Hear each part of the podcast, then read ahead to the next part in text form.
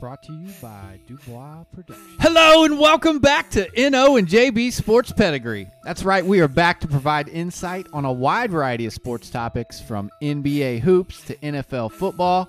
It's Super Bowl week, folks. We got Major League Baseball on the horizon, Yes, we do. professional soccer. Hey, who knows where we're going to go this week, but I do know we're going to have a whole lot of fun and most importantly, we want you to have fun right along with us. So let's not waste any more time. I am JB. And I am the one and only NO. And JB, you already started it off right, talking about Yeah. Super Bowl week. It's on the horizon. Yep. Six days from when this show airs, the game will go down. Yes, sir. Bittersweet, bittersweet, but yeah, it's Bittersweet. exciting your, your- Your, boys had a rough loss, close loss last game, and um, we're gonna talk about the Super Bowl, y'all. You know we got to Yeah, start it off with kick it Super. Bowl preview. Two teams, two dual threat QBs. Mm. One plays in a system that allows him to be free. One in a more controlled scheme. Two crazy good defensive fronts. Mm. Both teams have outstanding receivers and tight ends with Travis Kelce and Dallas Goedert. Some ball hawk DBs on both sides, and Andy Reid stuck right in the middle, JB. Ha, that's a good call there. What you got to say about the Super Bowl, man? Chiefs, Eagles. Eagles, Chiefs. Man, it, for me, it's really a difficult one to call from the outside looking in. Obviously, I don't, I don't follow either of these teams super closely all year. Uh, I was a fan of the Eagles pretty early on. Um, you know, I felt like they made so many good acquisitions in last season's offseason that they really set themselves up to be successful. I think the system that they run allows Jalen Hurts to do what he does best. Uh, It's a Uh-huh. it's a bit scary, I think, the way that he plays at times. As we saw, you know, he took the injury, the and we don't know if he's even really gonna be 100%. Maybe nobody's 100% this time of year, but um, it is a bit dangerous the way that he plays. But he certainly, um, you really, you really can't, you know, if you even if you're spying him, um, he's just he's like a running back when he gets out in the open field and he's tough to get down. Um, he's not afraid to challenge defenders, and he's done very well throwing the ball around the yard this year. Again, like you mentioned, um, you got a couple of really fabulous receivers plus a solid tight end. I believe they have the leading rushing attack in the league, which of course Hurts is a part of that. Uh, but you got multiple running backs that they utilize. Maybe the best offensive line in football. I mean, it's debatable, but they really did uh, hold their own last week against a, a 49ers defense that uh, with a great front uh, seven. Um, and their defense is stout as well. They've got Darius Slay on the back end, who's, you know, certainly, and Bradberry, both considered probably top 10 guys at their position. Um, defensive line, they play like six, seven, eight guys. They can really get after it. And then, of course, on the flip side, you got the Chiefs with, uh, again, Mr. Jones came to play last week. Um, you know, I, I think we had discussed maybe off air that he'd played like 14 or 15 games in the postseason without having a sack, which was very surprising. And he, he ended that last week, certainly. Um, definitely came to play, and he's a game wrecker. Um, and the, the DBs, you know, they have a lot of rookie young players, but at this point in the season, uh, they've had the experience now to where I don't know if we can still consider them rookies the way they've been playing and balling out all year. Um, I would say that uh, offensively, um, J- uh, Travis Kelce's just the difference maker. W- whatever you do, uh, you know you can't really stop him from getting the ball. He's crafty, Tough. and Tough. uh, you've got enough. You've got speed guys on the outside. You know, if if I'm looking at it on paper, uh, you know, if I'm going through checking the boxes on uh, different aspects of the game, um, I think on paper that the Eagles might actually be the better team. But here's what I'm going to say: the difference is Patrick Mahomes. Uh, at the end of the day, at the end of the day, when you have probably the best player in the game, as you saw against the Bengals, um, you know, there realistically there was no reason the Chiefs should have beat the Bengals, but Patrick Mahomes on like one leg got it done. And I kind of foresee a similar thing happening here. Um, could be wrong, as I was obviously wrong about what the matchup would be in the Super Bowl. Uh, but you know, if I, I'd put my money on him to get the job done again. I think he's uh, got a point to prove, and uh, he's just that daggone good. Um, again, I, I don't think I think overall that Philadelphia, top to bottom, probably has a better roster, just depth wise, position by position wise. But I think he's the difference for me. What you got to say about it? Pat Mahomes lost Tyreek Hill last offseason. Think about the pundits. Didn't Think matter. about everybody, all the experts who thought it was going to be detrimental to Patrick Mahomes and the Kansas City Chiefs. and we try to tell y'all on this Yeah. podcast, we try to tell y'all that Patrick Mahomes is Patrick Mahomes because he's Patrick Mahomes. His skill set, being able to throw every pass, those sidearm passes, never getting flustered in the pocket, being mobile even when he's on one leg. Then you think about his receiving core. We got to give those guys credit. This younger, mm. new receiving core, Marquez Valdes Scantling, Cole Hard- Her- Herdman, you know, Juju Smith Schuster, Travis Toney. Kelce, obviously. Oh my Toney goodness. out there. So Sky, uh, Darius Sky Moore. Toney, so deep, extremely deep, deep threats, possession receivers. So we're gonna give these guys a lot of credit, and they running back game. Yeah, Pacheco. Hey, Pacheco. I, I said early on. fast. How is he a seventh round? I mean, how does that guy not get drafted? Because- he's a because he's- beast. because of running backs, man. Because people Yeah. Really overlook running backs because the running back position is not valued. Running backs not, are not. right. They're not going to last for a lot of years. So you know you can get them in the later rounds. Now I hear you when you say the Eagles have a better roster top to bottom. And uh, you know we got to get the Eagles some love too. They made it to the Super Bowl. I didn't expect them to make it to the Super Bowl, um, but the real MVP of the Philadelphia Eagles is their general manager and a offensive coordinator. Guys who put the roster together and their play calling. Listen, Jalen Hurts is he good? Yeah, he's a good QB. Is Jalen Hurts an incredible QB? Come on, y'all. Just be real with yourself. Jalen Hurts is in an incredible system that allows. Listen, coaching is everything in the NFL. The Eagles have the perfect. They ran the ball against San Fran. Think They about did. that. Nobody expected that to happen. They ran for like 148 yards. Jalen Hurts, he did what he does. I think he had about 11 rushes for 40 yards, which a lot of people didn't expect him to run that much against them. And I would hope that they've kind of learned their lesson from what happened earlier in the season with his injury. But it's the way they do it. It's not him dropping back doing QB draws. It's play action passes. It's him understanding we run a lot of deep routes, get the pa- some quick pass game off, and then I can take off outside of the pocket.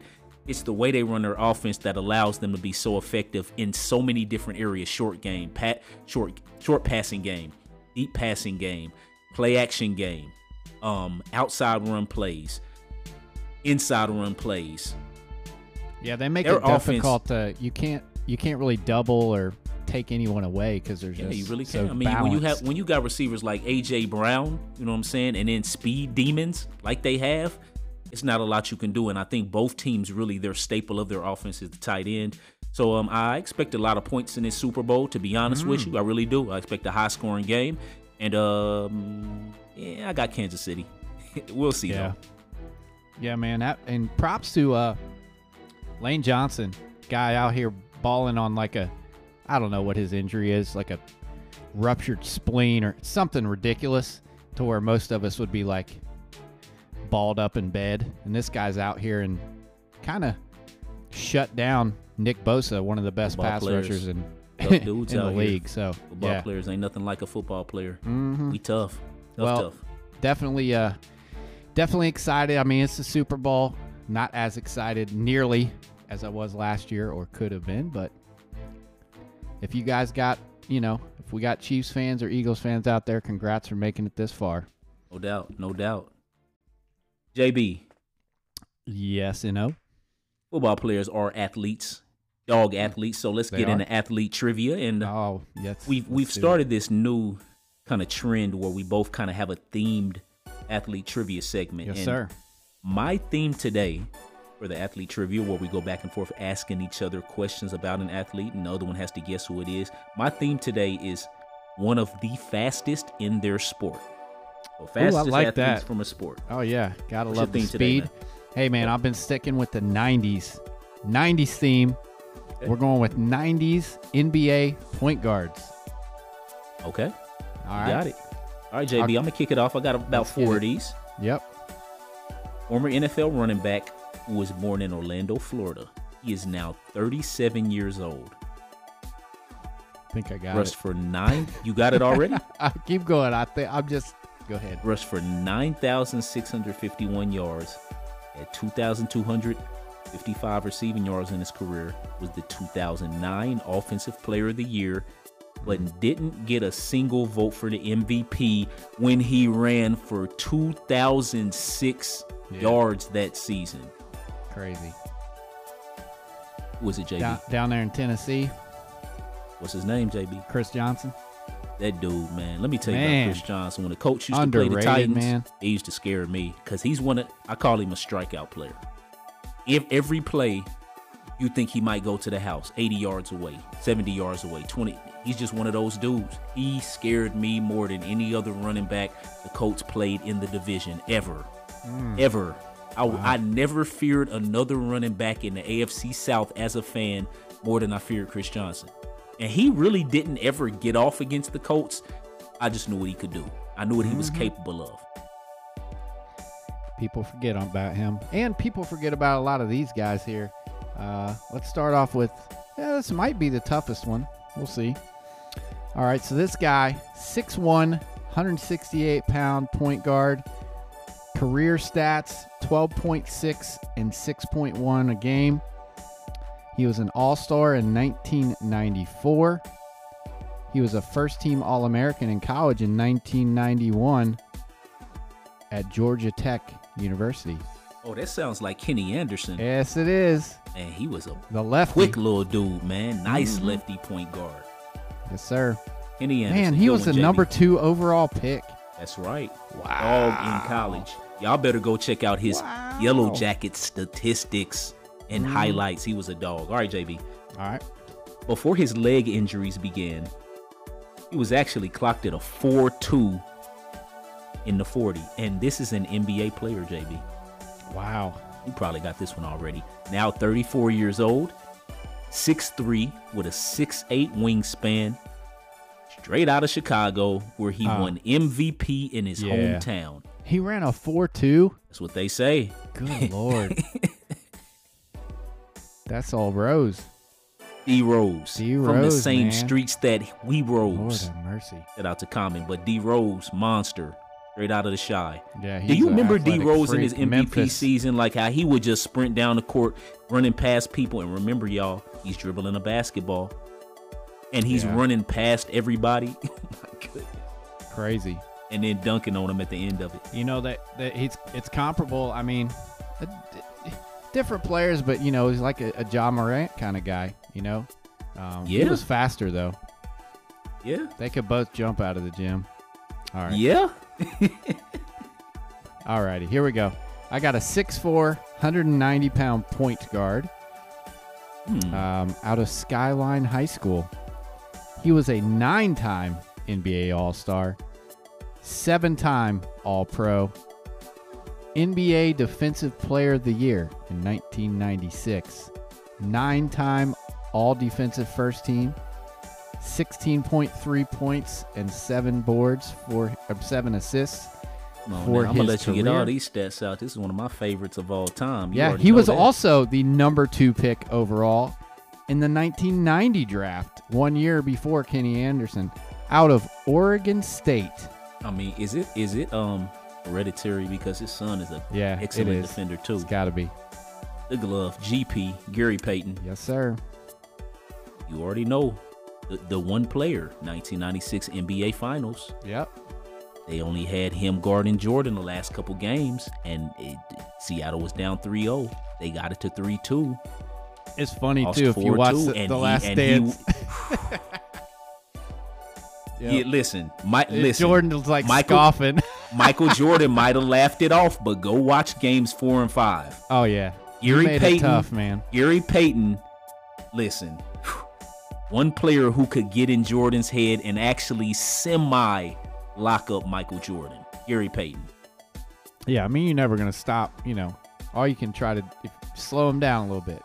You know, and definitely. I mean, he was taller than I thought, six four. Yeah, GP 6'4. That's what, yeah, GP was a long dude, man.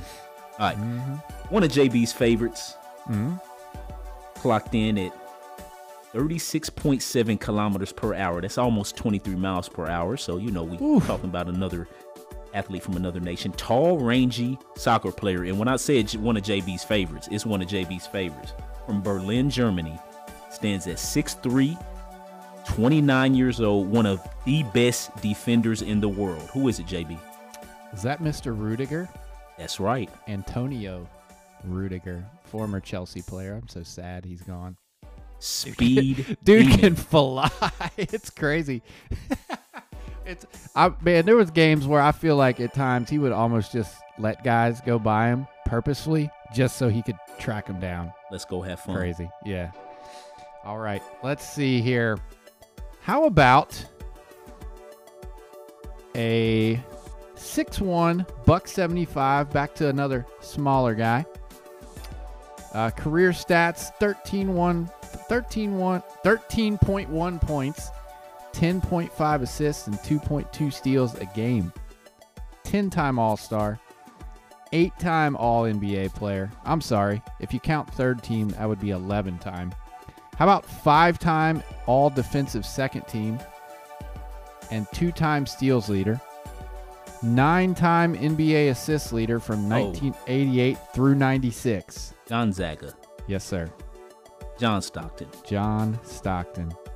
Another dog that people don't realize, I don't think. Uh, John Stockton will get up in your stuff. Yep. mhm. he will get up in you offensively and roll, defensively. roll off the bus looking like, uh, you know, dad from across the street. I wonder how many lock times you up. I wonder how many times John Stockton was in public and didn't even people didn't even know he was an NBA bet, player. I bet all the time. Yeah. It's a regular dude. Man. All right, JB, my last one. Clocked in at 418 back in 1995, allegedly. Probably hand timed. Out of Ohio State and from Ohio as well. Played mm-hmm. for six NFL franchises, a little over 10,000 career receiving yards, actually 10,900. 77 career TDs, 701 catches, at 1,067 yards as a rookie for the Seattle Seahawks. Mm-hmm. He had What's that his many. name? I mean, I don't recall him having that many stats. Is it? He had Is that a Joey thousand- Galloway? That's right. He had a thousand I didn't realize receiving that. I, yards. I, I thought I knew it, and then I'm like, wait a minute. Yeah, because Joey dude Galloway's one of the dudes that played for a while. Yeah. he played for a lot of years. makes sense. Man, he could. He was one of the first I remember from watching Ohio State. Just uh, one of the first guys I really remember. Like, wow. All right, I may have saved the best for last year. All right, and that's Okay. saying something. We got a six foot, 165 pound point guard. Uh, career stats of 26.7 points and six assists a game. Mm. 11 time NBA All Star. Seven time All NBA player. Four time scoring champ. Three time steals leader. NBA Most Valuable Player Award to his name. Drafted first overall in 1996 by the Philadelphia 76ers. I vote. I vote. Allen Iverson. Yes, sir. Now, you know, I know he can technically call him a shooting guard, but it's debatable. He played the point as well. Yeah, I mean, technically, he might have been a shooting guard size wise, definitely a point guard. I think Mhm, if if we were being technical, Eric Snow was the point guard in Philly back Yeah. in them days. But I mean, Eric Snow didn't do much. Let's be honest. Yeah. He he would play some D. He bit. was a good defensive player, but people just left him. They didn't even guard him. No, he had that little set shot He did. with the uh, you know, Hey, but Philly, Philly the was elbow. tough in them. Philly was tough in them days, man. They were Aaron tough. McKie. Who else? Theo on that squad? Ratliff. Theo. Oh yeah. Man, I used to love getting. I'd get three. I'd get Theo Ratliff on my team in NBA Live all day because he just protect the rim. There you go. And then Dikembe Mutombo after a few Mhm. years. Man, That was a good one, JB. Athlete sir. trivia, always excellent. 90s Always point fun. guards, one of the fastest in a sport. We'll be back in a couple weeks with uh, another excellent segment where we specify a certain category of athlete. All right, JB, I'm going to jump out Oh, please. and kick please off my personal segment today. My personal segment is going to be about what I left out on the last in no no segment, Jay. When Oh, you asked me about the areas I would fix first as the coach GM, I don't know how I left it out, to be honest, because a pass rush is a necessity, whether it's four coming or you have to bring that extra linebacker. JB, there were 19 players in the NFL with double digit sacks last well this past season and the Colts had zero with three players in the top 75 and one of them being your star defensive tackle. The pass rush has to be addressed. How do you do mm-hmm. it though? How do you scout top-notch pass rushers? Number 1, I'm gonna I'm gonna give them the itinerary, JB. All right. It's all about that motor. Do they take plays off? When you watch film on that guy, is he giving 110% every single play? And you'll know. the eye in the sky don't lie. Number two, do they have a signature move? The Dwight Freeney spin, the Robert Mathis swipe, strip sacks. It's important. You gotta have a signature move that you're able to go to as a rusher. And number three, are they a dog? And this one kind of comes back to whoever your general manager is, coaching staff. Because let's be honest, it takes a dog to know a dog. It takes Mm. one to know one. And that's the problem with some of these teams' general managers. And I'm gonna just leave it Mhm. at that, JB. You got to have the right scouts, right? You got to have the right people in place. That's right.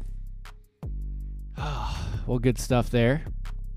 I, like you, am going to share my thoughts a little bit about my NFL team, of course, the Bengals, and just uh, a little recap from the game last week. I want to say, Okay. first off, a thank you for the support from all the non-Bengals fans out there, and of course the the biased Cincinnati Bengals fans as well. Um, there's no bigger since there's no bigger Bengals football fan than me, but I'm not gonna sit here and say that the Bengals lost because of the referees. Thank and you, um, JB. Thank it you. was it was even watching the game. I, I promise you. Of course, there's a couple of calls that are questionable, where I'm like, eh. And you know, the replaying of a it happened a couple of times where they like replayed plays. Whatever. The Bengals still got the ball at the end of the day from that possession, and there was things missed for the Bengals too. Uh, the Bengals got to save a challenge because they refu- reviewed it before they even did the challenge and got it right Ah, on the field. Point. Good point. Anyway, we don't, I don't want to go into each individual play. I just want to say the fact is the Bengals should have gotten a touchdown before halftime when they had the ball and they had a chance close, and they didn't. The Bengals had the ball not just with two minutes left and a tie ball game, but a couple of other possessions as well, That's right. where my expectation would be that they go down and score and win the game. And they just didn't get it done. And uh, if you guys want a little more insight, uh, Lance McAllister is a, a great source. He's an excellent Cincinnati broadcaster who I followed for a long time. Um, had a really, really nice social media post about some of these things. And listen, you know, at the end of the day, if I'm going to sit here and say that the referees cost the Bengals a chance, like I, I can't live my life like that. They, they, you know, everybody misses things here and there.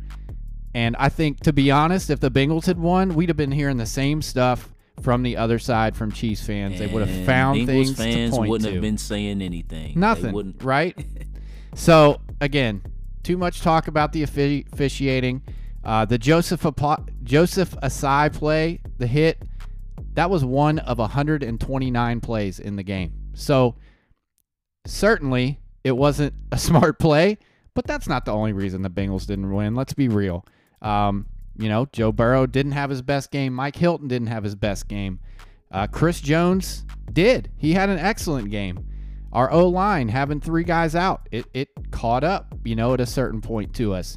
Um, but I think there was still a lot to be proud of. You know, as a fan of this team, there were a lot, lot of injuries. The Chiefs had a lot of injuries too, um, but it was nice to see guys like Cam Taylor Britt, who is a rookie, looks like he's going to be an excellent player moving forward. Um, you know, Cappa, I think on the O line is a leader, played excellent all year. Uh, and, and the one final thing is, you know, that it really came to mind from from looking at the post was go all the way back to the very first game of the year when we did everything in our power to not win the game against the Pittsburgh Steelers in week one. Yeah. Had we won that game, Bengals would have been the one seed and had home field, and we probably wouldn't have been discussing any of this right now. So at the end of the day, you can blame the refs all you want, but we still had all the opportunities and, and the power in our hands to get it done and didn't do it.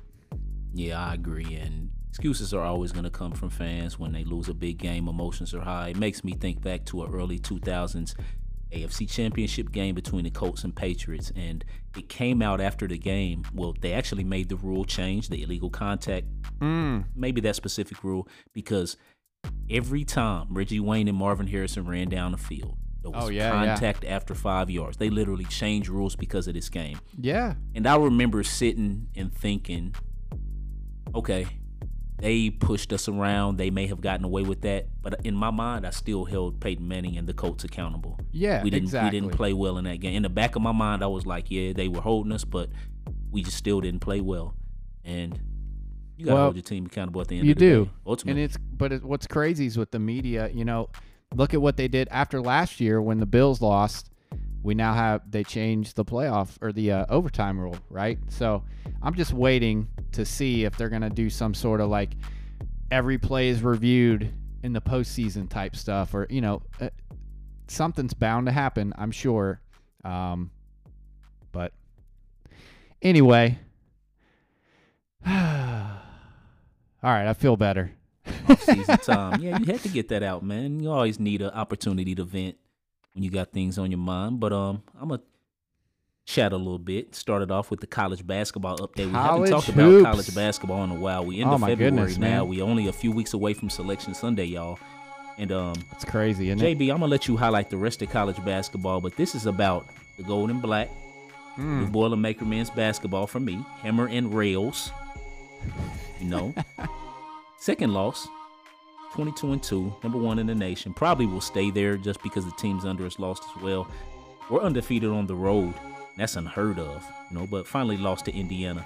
True freshman starting backcourt, JB. No Trevion That's, uh, Williams. yeah, no lottery pick of. Jaden Ivey. How are they doing it? Well, there's a couple reasons. Zach Edey has improved his skill with passing out of the post, defending without fouling, conditioning, and pick and roll defense to an extent, and Hmm. leading. He doesn't get too high or low emotionally, and that's extremely key. He's always been like that, and he's a junior this Hmm. year. As a team, opponents have been hitting 29% of their threes against the Boilermakers and under 40% from the field. No doubt about it, JB. Purdue defends, and its disciplined defense, help side rotation is always present. Purdue is better than last year. Not because they're more skilled, but no make no mistake about it once again, it's because they defend far more efficiently. Hmm. Why did I use the word efficient, JB? Purdue is the only team in the nation to give up less than 10 foul shots per game. 9.6 to be exact. They rarely foul.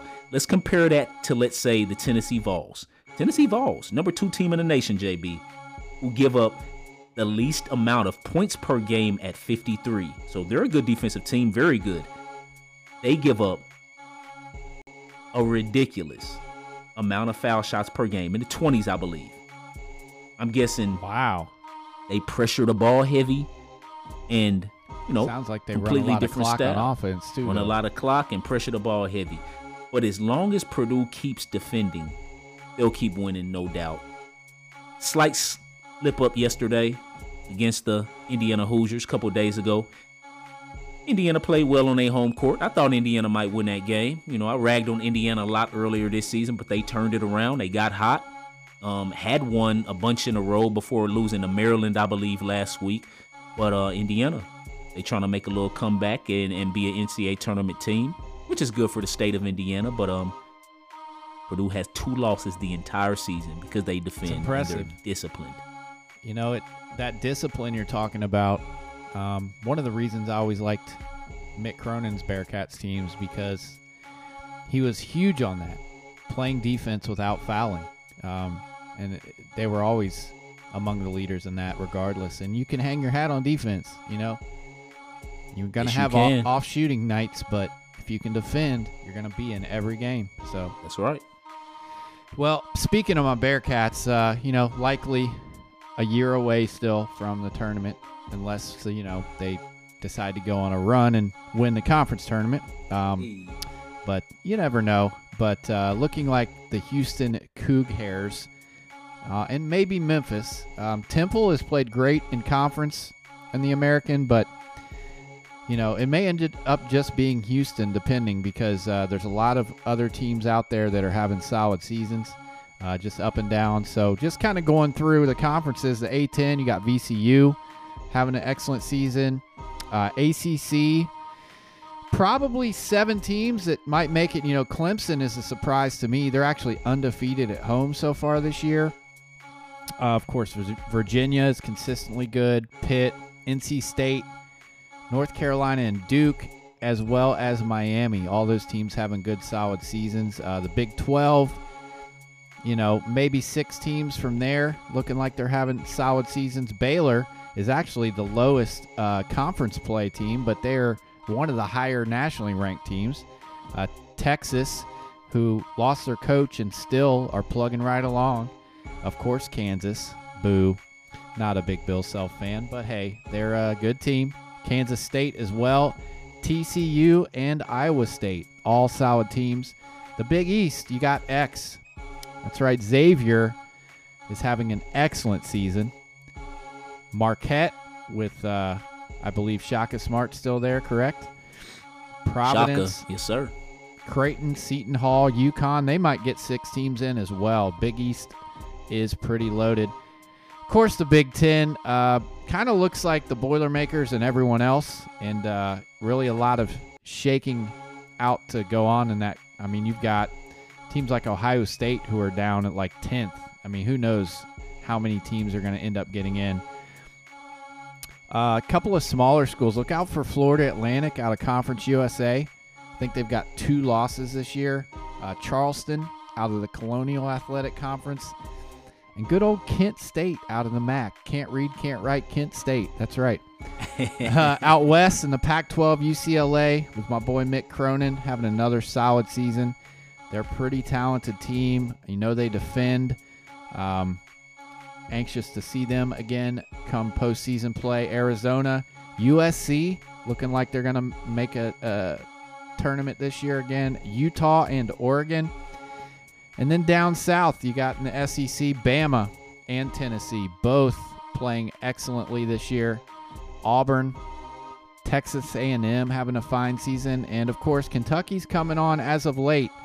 Um, you know, early struggles there, which seems a bit par for the course now uh, when you're turning over your entire roster every year. So looks like they're making a run towards the postseason though. And then how about St. Mary's? Actually, over the Zags this year, uh, which is strange considering they still have Drew Timme in his like 10th year of eligibility out there. Uh, how's that dude still in college? right? I don't know. The the one other team I want to mention from the Summit League is Oral Roberts. Not only do they have uh I'm gonna let you say his name. I can't do it. Max Abmas. A Smith, yes. Not only him, but a seven five dude, um, who I believe played college ball with Bol Bol or high school with Bol Bol. Oh, Like my. imagine that team. What a tall squad. Yeah. But get it in, you know, man. Oral Roberts is a team to potentially look out for come tournament time. So, if I did not mention your team, I'm sorry, but there's there's a lot out there that are having solid seasons. Um, but right now, you know, Boilermakers, Houston, Tennessee, these teams that really play defense. Again, Houston's another team. They hang their hat on the defensive end. They got a couple of freshmen that are just legit um, next level type players as well. So it's getting to be that time in conference pl- or conference tournaments, like less than a month away. Yeah. As soon as That's Super Bowl's over, man, it's exciting times. Got to switch it over. Switch the mind over. Football to basketball. Those of y'all that are into it, intuitive into it like us, Yes, sir. got to. All right. JB. Well, yeah. What's up next, man? Let's head. Let's head to another insanely fun segment. Uh, hopefully for you guys is for me. How about a little fact or fiction where Of course, fact or fiction. we'll go back and forth trying to stump each other a little bit. Um, you know, at the end of the day, we hope hope you get it. Hope we get it right. But uh, we enjoy it if you guys play along and comment. We'll share some insight on some things here, and uh, I'll go ahead and kick it off if that's cool. Let's hear it, JB. All right. You know, did you know that the cheapest Super Bowl ticket for this year is right around a thousand dollars? I mean, I, I, that doesn't surprise me. i it's probably more, honestly. So I, I'm gonna say fact, but I, it wouldn't surprise me if it was more. Man, you should have went with. You were right. It's fiction. It's Yeah. actually nearly five thousand dollars for the cheapest yeah. tickets. Yeah, That's that doesn't- crazy. That don't surprise me at all.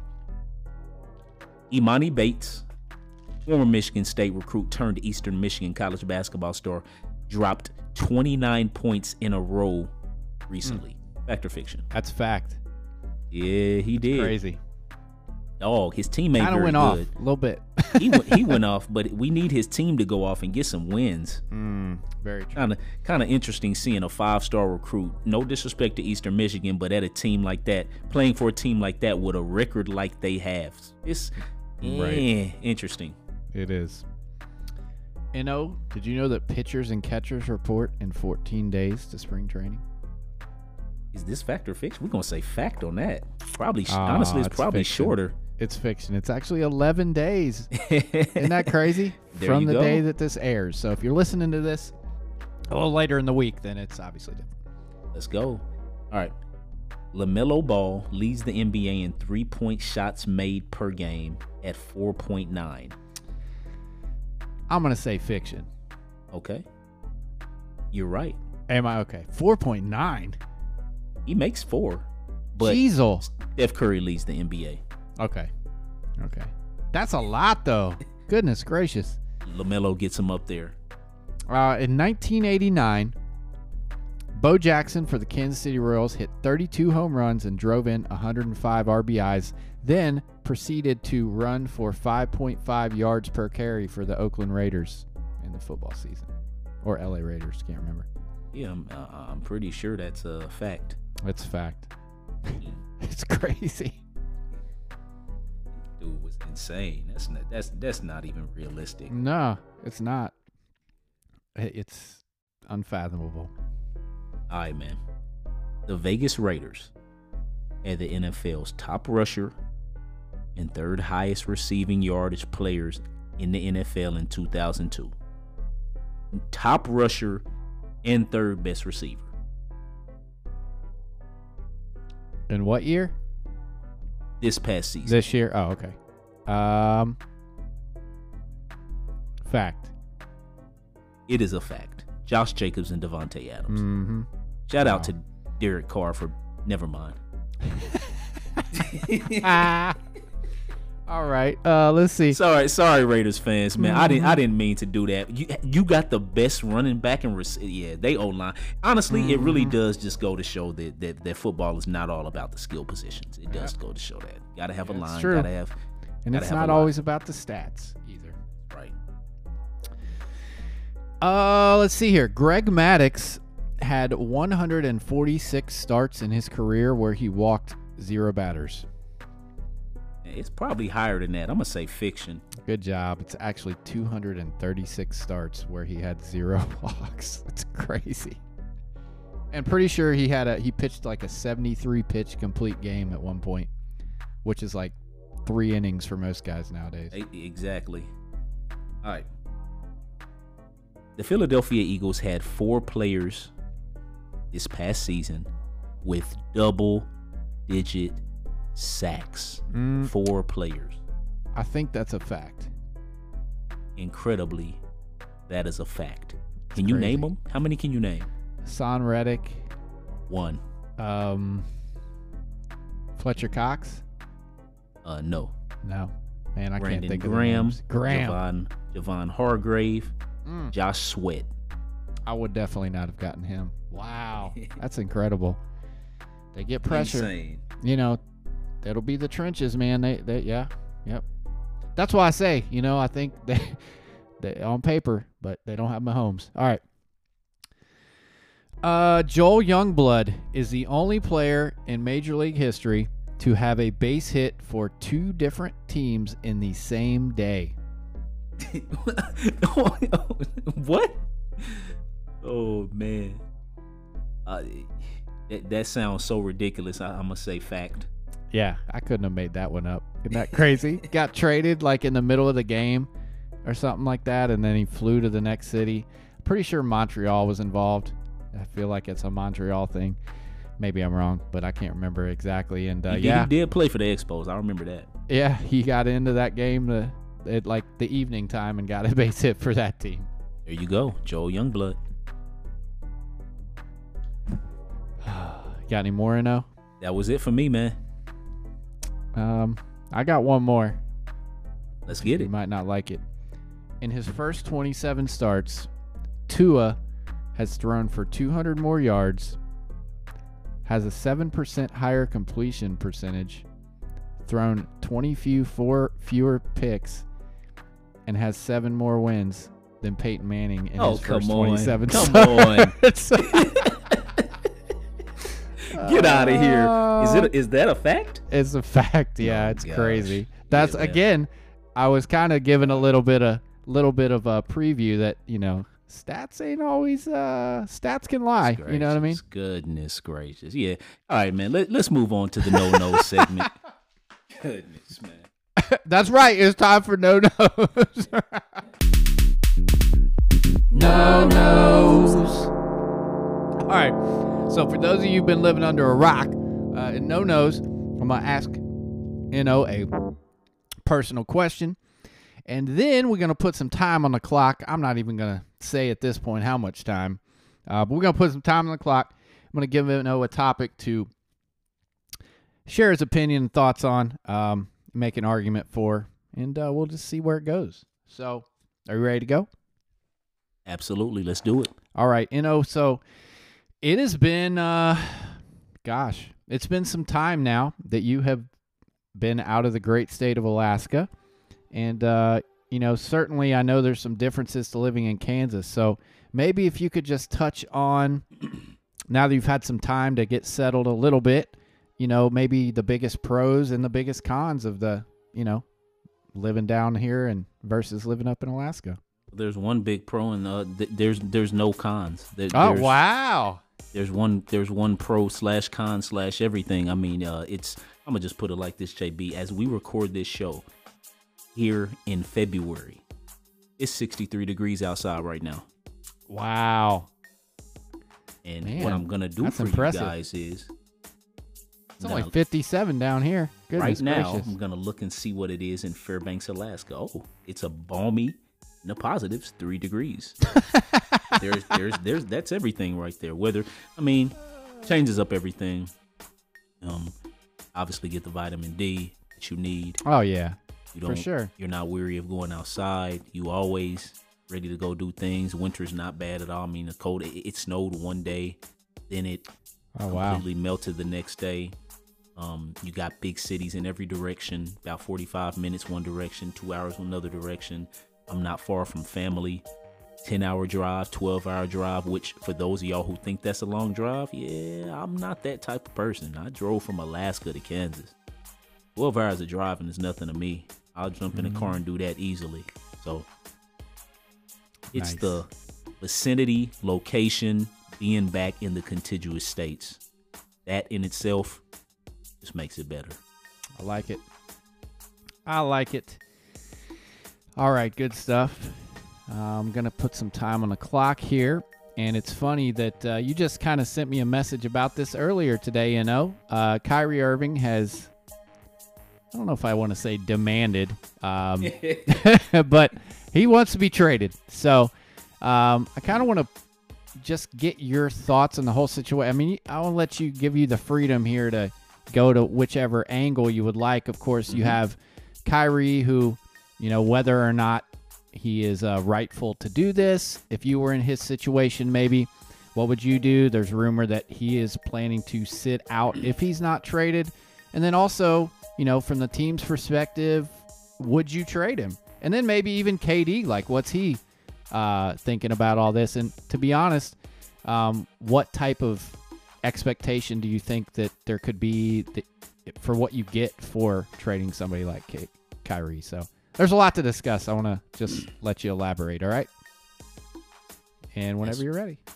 I'd like to know the reasoning. That's the first and foremost, the biggest thing. I'd Mm. like to know what it is going on between him and the coaching staff, the front office, that makes is making him demand the trade. Did they lie to him about something? Were they not Mm. forthcoming about something? These are things that, I mean, Kyrie's not the type of guy who's going to blab this out in, in in on the in the media.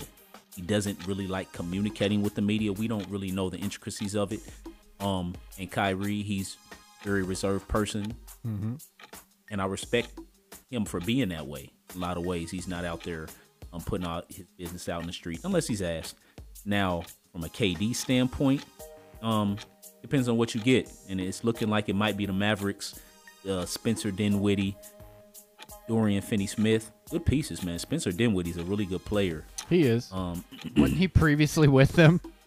Um, yeah, he was actually. Yeah, Spencer Dinwiddie, really good guy, man. Um, I think Luka was out. He just dropped crazy amount, maybe 40, 30 something recently. So he can he can put up buckets in a hurry. But back to the Kyrie aspect of it, because that's what this was about. Um, who knows, man? It, it- it's really tough to really answer this question in depth. I think Kyrie is the type of person who he very straightforward person, direct, thinks for himself, is not really influenced a lot by media and really what people feel or care that he does. He's he's an individual, a true individual in this world, and it's not a lot of people like Kyrie Irving. So I respect him for that heavily. So if you Um, were, if you had to, um, if you were in the role of the team, you know, would you, knowing that he could walk at the end of the season, would you try to at least get something? Do you think, or Exactly. You have Yeah. to. I mean, you got to salvage. You got to salvage something, especially if he's going to leave. It's kind of the Indiana Pacers situation with Paul George. It was Mm. widely speculated and known that Paul George was going to leave at the end of that season. So yep, Pacers said we're going to expedite this process and get him up out of town. You have to, or else Yeah. you're just a fool. you get nothing, right? At that point, you're going to get nothing for that player. Not so, to mention if he's just gonna sit out.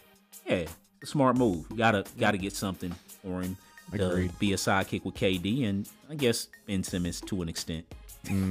Yeah, I mean, because you're and you're never gonna, you know, you're never gonna get full value for a player like that. But that that sounds like a decent option. I think there might have been a draft pick involved too there, potentially with Dallas. Of course, we don't know all the details. What they what they shared in the media that I heard is that uh, the contract talks fell through. You know, and Uh huh. that th- there was some sort of stipulation that they were wanting to have in the contract that he didn't feel like he needed. You know, who knows who's leaking what or what's real, but yeah, pretty well said there. I mean, I would agree. I think, uh, you know, I was kind of hoping that that trade had happened before we, we got on here because I was going to ask you, you know, who you thought got the better of it or uh, what you thought maybe the Mavericks' chances would be like now postseason Yeah. wise. But I mean, I, think we can s- decidedly say that the trade is happening. Mavericks postseason, they're still going to lose in the first round of the playoffs. yeah, I mean, it, Kyrie doesn't make them a better defensive team It- per that's se. what I was gonna say. Defensively, they and then I mean, looking at it from the standpoint of Luka Doncic and Kyrie coexisting, there's only one ball. Yeah, we'll, we'll, we'll see how that one basketball. Works. We'll see how that one works. we'll see. All right, good stuff, man. Well, it was a it's a busy week. There's a lot going on in the sports world, so hopefully we we covered a, a lot of it, anyways. And um, we are blessed to continue to keep doing this. We appreciate y'all. Continue to uh, send us your feedback. You can hit us up at no.jb.sportspedigree at gmail.com. And Yes, sir. of course, look for us on social media. Subscribe, share, uh, Instagram, YouTube, all that stuff, and we really appreciate it. We'll talk to y'all later. Have a good one. Let's go. Sports pedigree on deck. Who's batting? In no, NJB is what's happening. Coverage of the NBA, present and past. You probably want to listen to facts we never mask or last. We don't hold back. Articulating them sneaky important stats and trivia. Shows that the subject matter is well rounded like a ball is. I see the referee, I'm wondering what the call is. Communicate the pick, I'm going top side. Illuminate that list, giving you my top five, acknowledging who's great. Now your list may have a couple different names, but really there's no debate. Wait, the passion gotta be smooth. On the lookout for sports dichotomy tools. Getting views sounds nice, but the vision is deep. Cause in knowing JB will never put you to sleep. Originality is the key. We pick locks with open up, no nose. It's been concocted. The segments are personal too. Cause a sports podcast without opinion, surely no value. we gotta be great, requesting no favors. World Cup, you wait for tennis majors, NFL trades, and baseball pastime. Consistent on the mic, we don't get no halftime.